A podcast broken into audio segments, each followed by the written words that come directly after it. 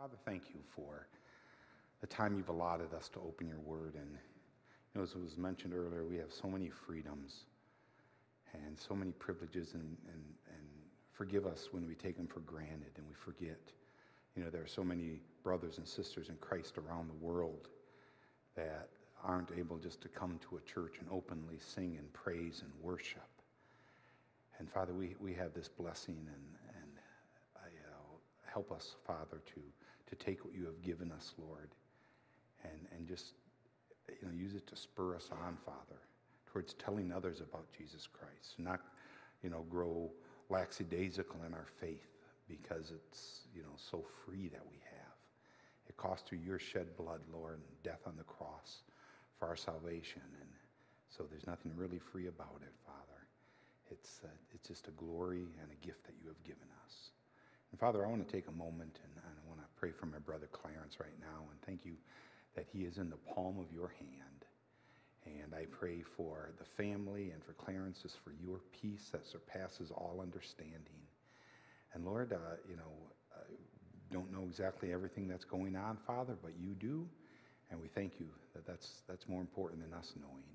And we just give them to you, and it, it just be our will and our desire if you would just heal him and, and bring him back home, being able to maybe get out today of the emergency, but again, we just place them in your hands. Thank you, Lord. Now we turn to your word. And once again, we, we ask you to give us open hearts to receive your word with joy. In thy name we pray. Amen. Well, last week we were continuing um, our study on the life of Christ. That's probably going to take four to six months here. Um, we've looked at the birth of Christ uh, during Christmas, and we took some time and looked at the childhood years of Christ, which is not a whole lot that we're given there concerning Christ, but we did take a moment there. And so we're, we're, we're, about ready to get into the ministry of Jesus Christ, the age when he turns 30 years old, 30 to 33 years old, that really encompasses all of the Gospels. Uh, but we last week we started by looking at the forerunner of Jesus Christ. We're introduced to a man named John the Baptist. Now, if you haven't turned there already, we're going to be in Matthew chapter 3. You'll want to go ahead and turn there. Matthew chapter 3, we're going to continue just this week to look at John the Baptist. Um, a few things you're going to want to keep in mind uh, that we looked at last week concerning John. Um, help us maybe get a better feel for who he is, understanding, you know, what's his purpose, what his ministry is. Um, first of all, Old Testament scripture promised that the Messiah would be introduced with a forerunner in Isaiah chapter 40, verse 3 and 4. It says, A voice is calling, Clear the way for the Lord in the wilderness, make smooth in the desert a highway for our God. Let every valley be lifted up, and every mountain and hill be made low, and let the rough ground become a plain, and the rugged terrain a broad valley. The, a forerunner's job, as we looked at last week, was to go before the king and, and prepare the way, make the way smooth, the road smooth, make sure there weren't any, you know, uh, robbers and thieves, and they were supposed to alert the towns, the king is coming, the king is coming, and that's what John the Baptist did for Jesus Christ. He was the forerunner announcing the Messiah, the king is coming. The second thing we saw is the forerunner's ministry would resemble the ministry of the prophet Elijah. Now, if you know your Old Testament at all, you'll know the prophet Elijah was one of the most powerful prophets. Um, we like looking at the life of Elijah because, you know, he, he took no prisoners.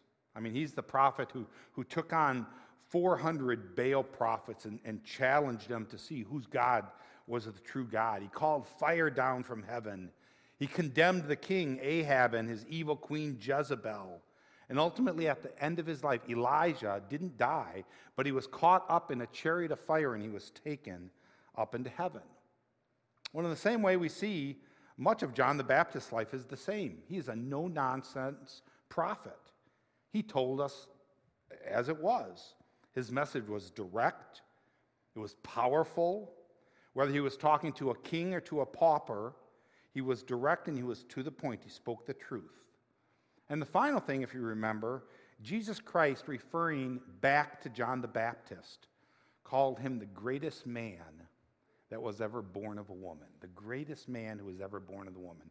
All those prophets and Moses and, and David and again the prophets and the judges, all these great men. Jesus says there's never been a man like John the Baptist. Well, th- with this in our minds, um, let's go back to John, or excuse me, uh, Matthew chapter 3. John the Baptist is in the region of Judea as we're picking up chapter 3. He's near Jerusalem. He's probably about 30 miles outside of Jerusalem.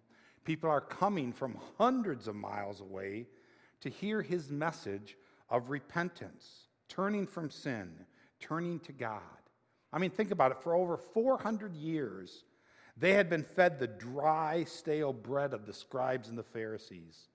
And now here comes this man with this powerful message gripping their hearts. Not only were the Jews coming out to him, but it says there were many Gentiles that were coming out to him, tax collectors were coming out to him, Roman soldiers were going out to see John the Baptist. They all felt the guilt of their sin, their need for God. They're repenting, and they were being baptized by the hundreds and by the thousands.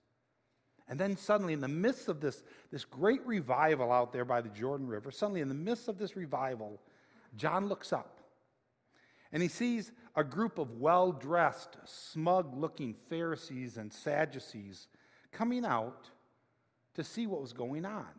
And that's where we're going to pick the story up. I'm going to ask you to stand with me as I read John, Matthew chapter 3, verses 7 through 12. It says, But when he saw many of the Pharisees and Sadducees coming for baptism, he said to them, You brood of vipers, who warned you to flee from the wrath to come? Therefore, bear fruit in keeping with repentance. And do not suppose that you can say to yourselves that we have Abraham for our father. For I say to you that from these stones God is able to raise up children to Abraham. The axe is already laid at the root of the trees. Therefore, every tree that does not bear good fruit is cut down and thrown into the fire. As for me, I baptize you with water for repentance. But he who is coming after me is mightier than I, and I am not fit to remove his sandals. He will baptize you with the Holy Spirit and fire. His winnowing fork is in his hand, and he will thoroughly clear his threshing floor, and he will gather his wheat into the barn, but he will burn up the chaff with unquenchable fire. May be seated. Well, the first thing you're going to notice about John the Baptist's ministry is that he forgot to read the book, How to Win Friends and Influence Enemies. Uh, I mean, right, right out of the gate here. I mean, the scribes, the Pharisees, the Sadducees, they were the royalty of the Jewish nation. I mean, since Israel didn't have its own political system at the time because they were being ruled by the Romans, you know, they didn't have a dictator, they didn't have a king. You know, these these religious hierarchies gave structure to the nation. And so, whenever a Pharisee or a Sadducee came into the room, people would kind of move out of the way, give them the best seat. Men and women sought the company of the sect.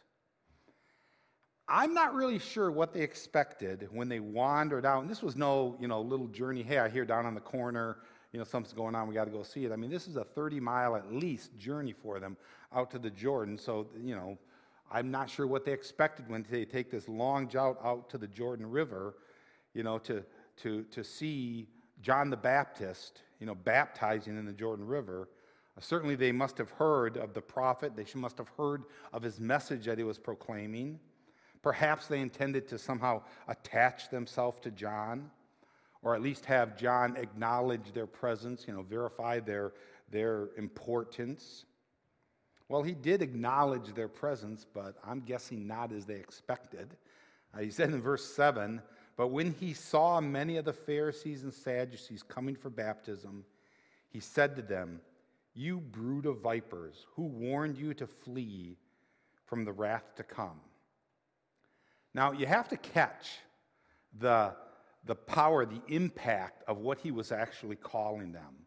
It's a lot worse than saying, Hey, you guys are jerks. I mean, he called them a brood of vipers. Literally, he's calling them snakes. If you go back to the book of Leviticus, we're told that snakes were one of the unclean animals that the Jews are supposed to stay away from. Not only were snakes unclean, but anybody who got around them, anyone who had contact with the snake, was considered unclean as well. And so, this is what John is saying to them when they come out. This is how he greets them. John is telling them that they are defiled, they're polluted, they're unclean, and anyone that they associate with becomes unclean as well because of their presence. I think it's safe to say there goes John's invitation to the synagogue ball. I mean, they're not going to have him there. I mean, you know, he, he's, he's driving a wedge. I mean, didn't John know what he was doing? Well, the answer is yes. I thought, why is John being so hard on him? I remember some 40 years ago, while I was in college in my master's degree, I asked the professor there how many Jews would have had to accept Christ for him to set up his kingdom. You know, I mean, because they, we know the Jews rejected him. How many of the Jews? I mean, some believed, at least, you know, 11 of his disciples believed who he was. What was the number? What, what, what was the cutoff? And he didn't give me a number per se, but he talked to me about the religious leaders. The religious leaders needing to accept Christ as their Messiah. They needed to influence the people the, the, uh, and their need to accept him. I mean, think about it at Christ's triumphal entry, you know, when he entered into Jerusalem, all of the streets were lined up with, with the everyday Jews crying, Hosanna, here comes the King of the Jews. And they were, you know, treating him as royalty. But when less than a week out of the influence of the Pharisees and the scribes, the religious leaders, they ultimately cry, Crucify him, crucify him. And so I think we can understand why John is going for the jugular vein here.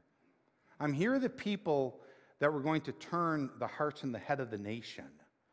And that's why he calls them what they are, and their ministry what they were doing. I mean, they had that need. In verse 8, it says, Therefore, bear fruit in keeping with repentance. He doesn't just say, You need to repent, but you need to bear fruit, evidence of that repentance, fruit of repentance. Okay, well, well, what is the fruit of repentance? Well, very simply put, it's the action that will follow when a heart genuinely turns from sin and to God. In other words, you'll know when someone has repented of their sin and accepted Christ. You're going to see fruit. There's going to be a change. You know, repentance is a change of a mind, of change of direction. And so John wasn't looking for some lip service, wasn't looking for them to, you know, proclaim, "Oh, we repent." But he wanted the appropriate actions that gave evidence to their repentant heart. I mean, James would put it faith without works is dead. You know, you need to, to walk your talk. You know, don't tell me, show me your faith. And that's what he's saying to these Pharisees and these scribes. In fact, now, I actually want to turn to the book of Luke for just a second. We'll put these verses um, up on the projector in a moment here. Um, in Luke's gospel of this account of John interacting with the Pharisees and the uh, Sadducees, uh, he expands a little bit about what fruits of repentance is. In Luke chapter 3, in verse 10 through 14, it says, And the crowds were questioning him, saying, Then what shall we do? And he would answer and say to them, The man who has two tunics is to share with him who has none, and he who has food is to do likewise. And some tax collectors also came to be baptized. And they said to him, Teacher, what shall we do? And he said to them, Collect no more than what you have been ordered to. Some soldiers were questioning him, saying, What about us? What shall we do? And he said to them, Do not take money from anyone by force, or accuse anyone falsely, and be content with your wages. He talks here about a heart that is turned from sin and turning to God. It's going to be a loving, sharing, caring heart. You're going to be able to see the difference when one repents of their sin and turns to God. In verse 11, he'd answer them and say, The man who has two tunics is to share with him who has none, and the U.S. food is do likewise. In other words, you're not going to, if you have a repentant heart, if you're a child of God, you're not going to be able to, you know, see these things that are going out there, and you're not going to be able to walk away as you have before. Your heart's going to be moved. That's going to be the fruit of it you know, results of a genuine faith, a genuine repentance. He gets specific. He talks about the tax collectors who asked him, you know, what should we do? He says, just do your job unto the Lord. You know, it might not be a popular job collecting taxes, but the tendency of the tax collectors is that they were supposed to collect $100 for taxes. Nobody knew they charged $125 and they could take the extra and pocket it. Don't do that. Just do your job. The Roman soldiers, what should we do? Well, the soldiers had all sorts of power to falsely accuse somebody or to threaten somebody, the powerless, especially the Jews who were powerless before them. And he said, just do your job. You know, that's all he's saying is, you know, don't, don't, don't step across that line. There's fruits of, of repentance. You know, if we're genuinely a Christian, you know, it's not going to be comfortable for us to do those things that are against what God wants us to do. And the real question is kind of interesting. Why I take us back there is not because it's so much of the specifics that he tells of what each group is, but that the point that everybody has fruits of repentance. When, if you're a Christian, when you repent of your sin and you become a child of God, there is something in your life that is going to be able to be seen outside, some change. He wasn't trying to give us a, a grocery list of what the exact fruits are. His whole point is that there's fruit, and there's fruit for you. You know, it, it, you know, and we need to ask ourselves, what is our fruit of repentance as we look at our life? Was it is, what is it that John might say to you to do as evidence that you have been genuinely repentant of your sin? You see, the action, the fruit, doesn't bring forgiveness or bring righteousness. But if one has genuinely repented, that's the production of the fruit.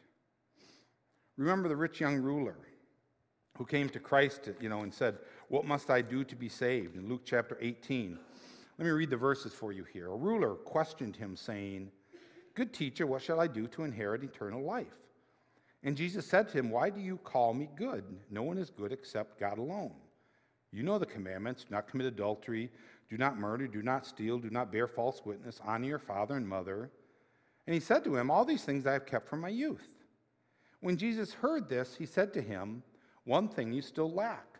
Sell all that you possess and distribute it to the poor and you shall have treasures in heaven, and come, follow me. But when he heard these things, he became very sad, for he was extremely rich. So again, he was a man who was very moral. He wasn't a believer, he wasn't a follower of Jesus Christ. Basically, he had been kept keeping the Ten Commandments up to this time.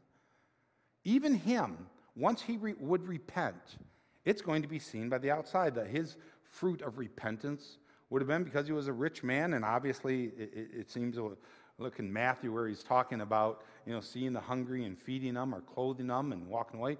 He'd probably walked away many times. And the difference was now he's going to suddenly see people differently. And that was what his fruit of repentance was. So you see, the scribes and the Pharisees and the Sadducees, they, they were very much like people here today, like people who are sitting in this congregation. You know, the scribes and the Pharisees were very much into religious symbols and external looks, making sure they had their boxes, you know, checked off, you know, that they had the right motions, external things. But the problem is they didn't have the heart. Very much into religious systems. They were very much into things that could be duplicated externally, where God is talking about something happening internally, in, in our hearts. In their days, during the scribes and the Pharisees, they had things like circumcision, they had the law, they had the sacrifices, they had their prayer life on standing on the corners, they had their family heritage. He said in verse 9, and do not suppose that you can say to yourselves, We have Abraham as our father. I mean, we were the Jews, we're, we're the chosen people.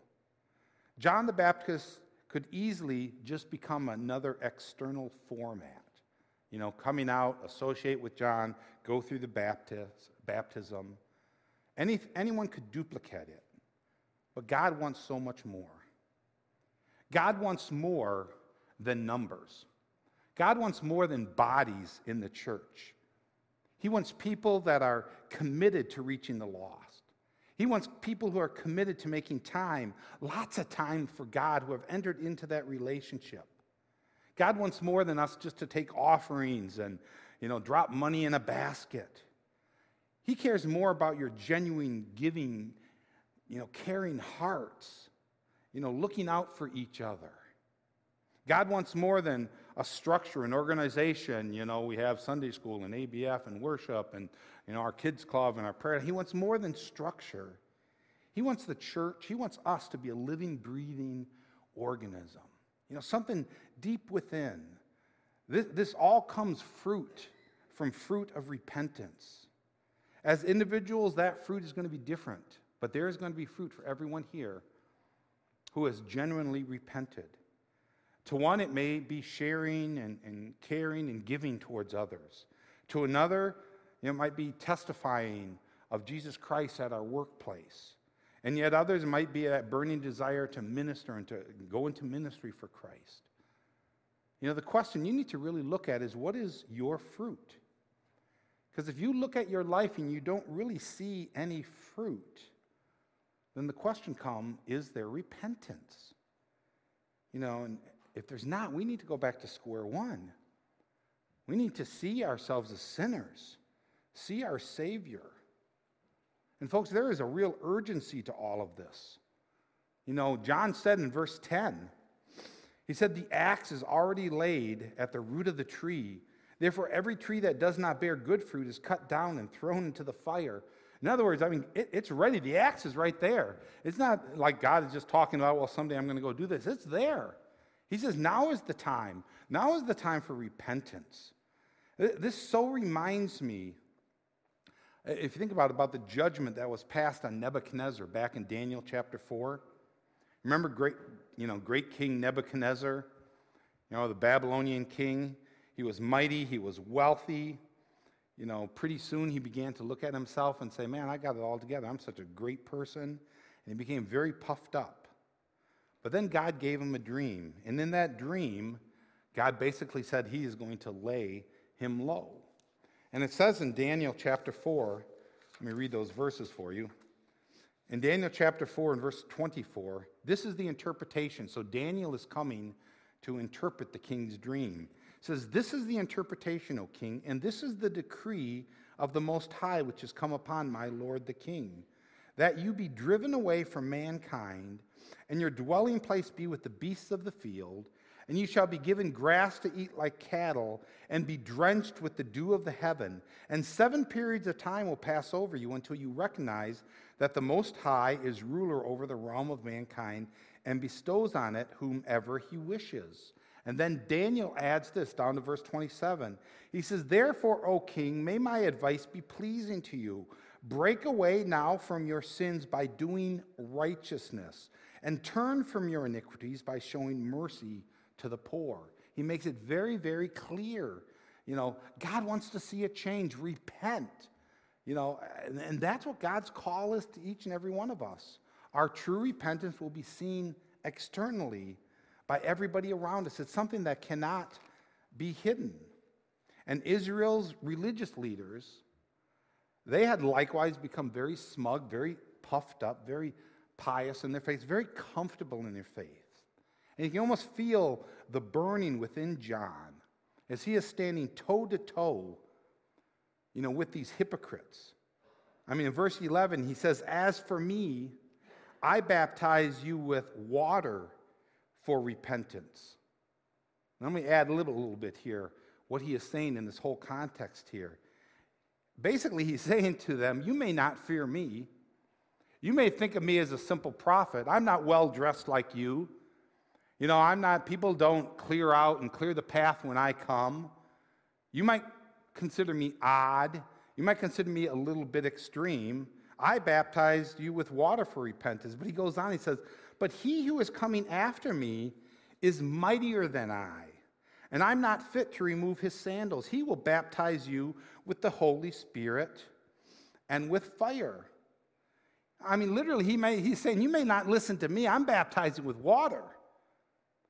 But he said, There's one coming after me. There's one who stands behind this message that is mightier than me. I'm not even worthy to untie his shoestring. He's going to come. He's going to baptize you with fire, with the Holy Spirit. He's going to be the one that's testing you.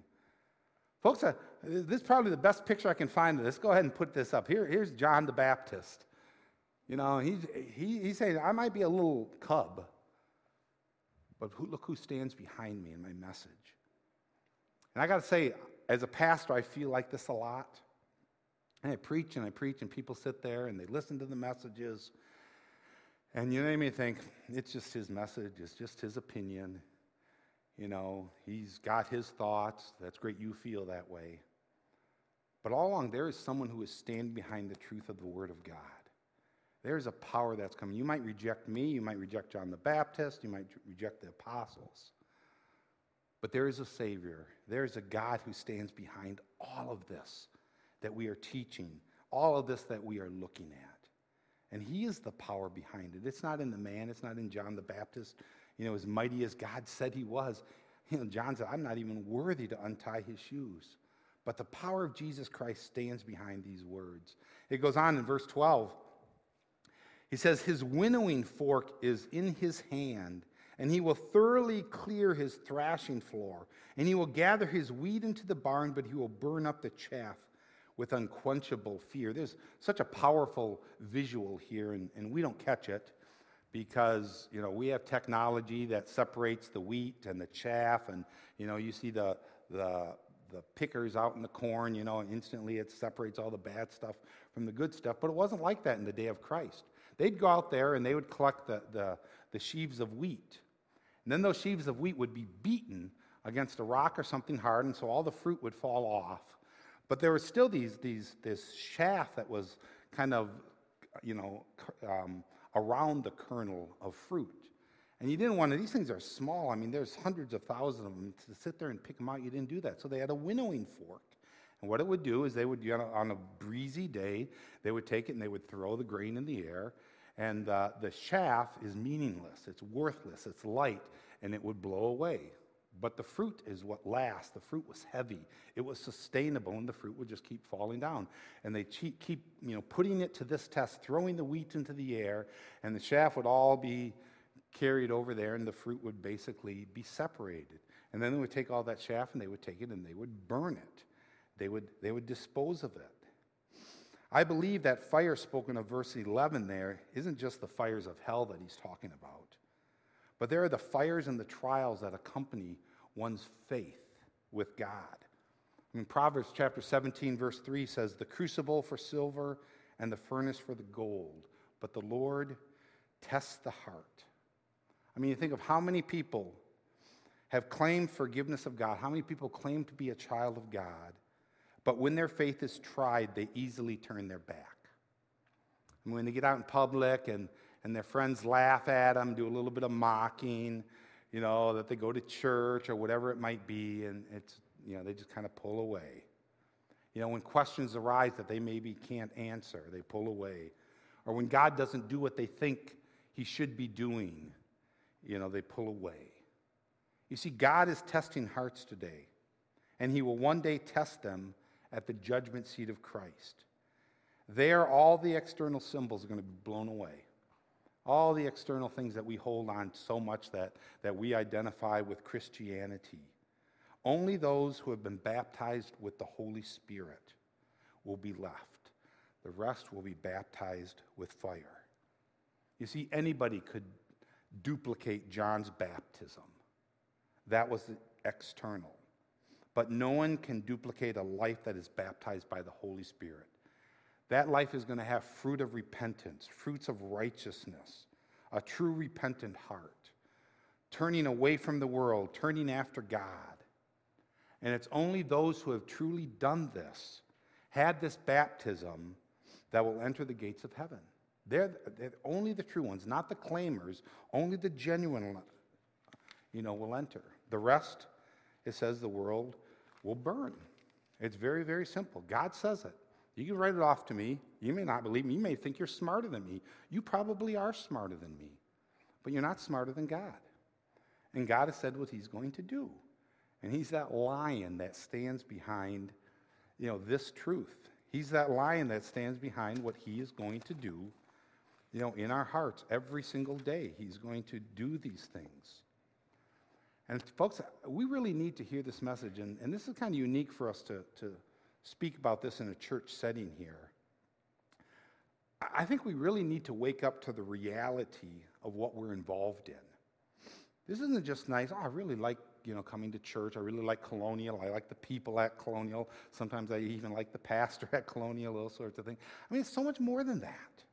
This isn't a game that we're playing, a club that we belong to. We're talking about eternal souls here.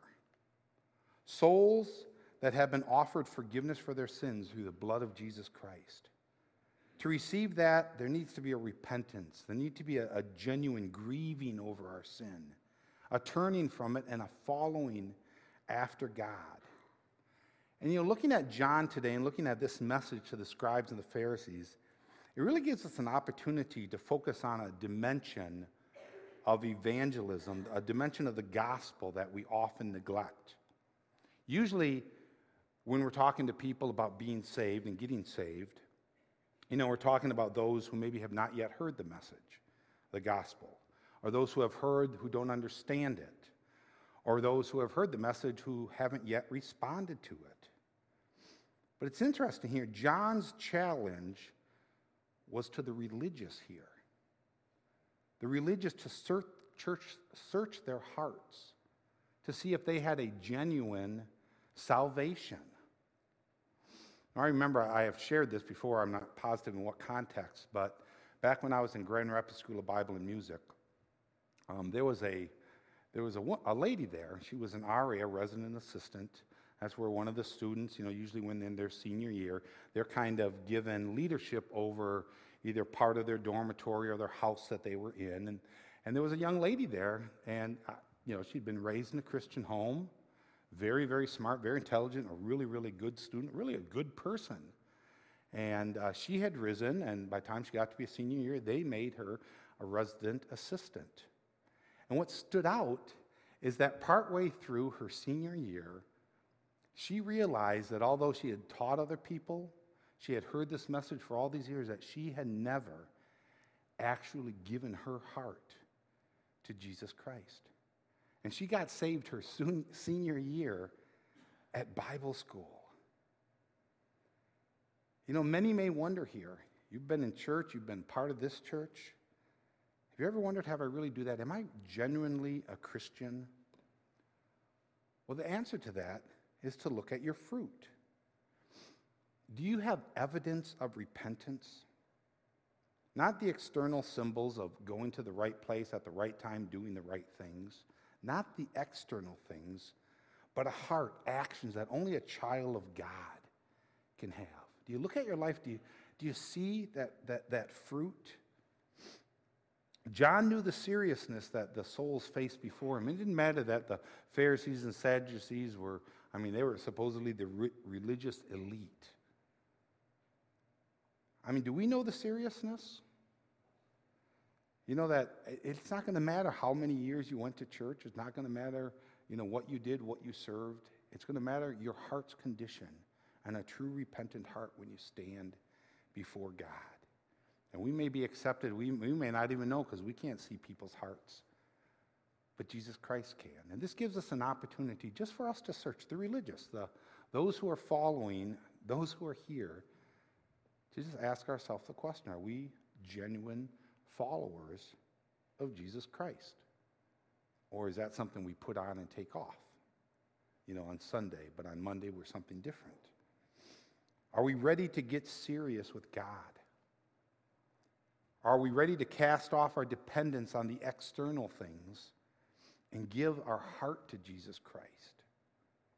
This is a time for us to search our heart. We don't come across passages of Scripture too often that focus on the religious and challenge us of concerning our faith and our genuineness. But this is an opportunity for us to search our hearts. So I'm going to give us a moment. I'm going to ask you just to bow your heads if you would. I'm going to give you a few quiet moments just to pray, to seek before God. Again, because you know we're talking about people who have been here, people who know the gospel message, you know, you know what God wants you to do. You know, for whatever reason, maybe you haven't done it yet. If you search your heart, that's all I'm asking you to do. Let God reveal it to you. And if it's time, if this is the time and you are ready to genuinely accept Christ for the forgiveness of your sins, you know, I'd ask you to just quietly pray there and to give your heart to Christ. Let's pray.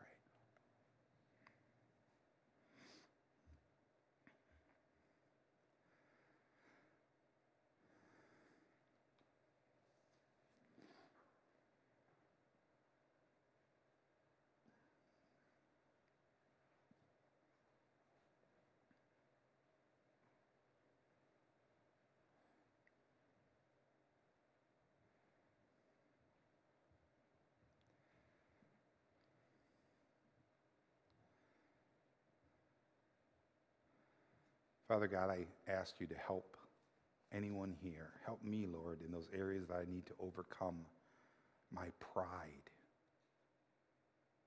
That if I, whatever it is I need of you, that I, I wouldn't let my you know, position or others around me, what they have thought about me, or even my claims of the past, that I wouldn't let those come in the way of me doing genuine business with you. My Father, I, I thank you that when we open our heart to you, that you forgive us. Lord, we have the example of Nicodemus in the Gospels that ultimately came to Christ against all of his other Pharisees, against all of the other religious leaders. He, he turned and he repented. And he showed the fruits of righteousness, the, the fruits of repentance. And Lord, I just ask you to show each and every one of us where our heart is before you. Thank you, God, for just the truth of your message, the power of the message. Thank you for the truth that stands behind your word and the God that stands behind it. We love you, Lord, because you first loved us through your Son, Jesus Christ.